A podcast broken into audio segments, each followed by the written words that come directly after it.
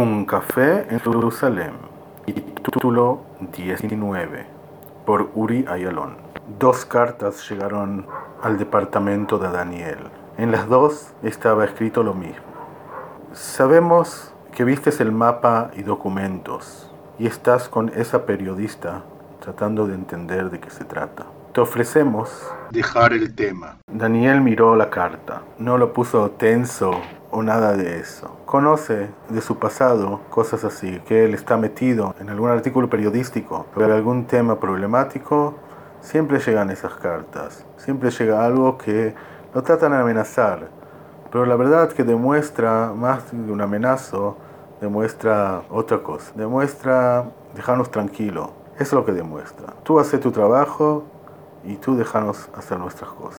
Algo raro hubo sobre una de las cartas, un dibujo de una torta, pero era muy claro. Él llamó a Ana. Hola Ana, sabes que recibí una carta de nuestros amigos que ni sabemos de qué y cómo y quién, pero descubrieron que nosotros vimos el mapa y las cartas. Silencio del otro lado. Y Ana dijo, bueno, eso molesta un poco. ¿Cómo puede ser? Si nada más, el único que lo vio es Richard. Entonces, ¿qué pasa acá? ¿Se arrepintió? ¿Quiere que dejemos el tema? Muy raro. Daniel dijo, la verdad que no sé. No me pone tan tenso eso que alguien sabe que nosotros estamos metidos en eso. Por supuesto me pongo curioso para saber quién, pero no pienso que nos tenemos que preocupar. Tú me llamaste para entrar en una aventura, ahí tienes una aventura. En ese momento, Daniel entendió algo. Se acordó, después de que terminó de hablar con Ana, de la torta sobre la carta.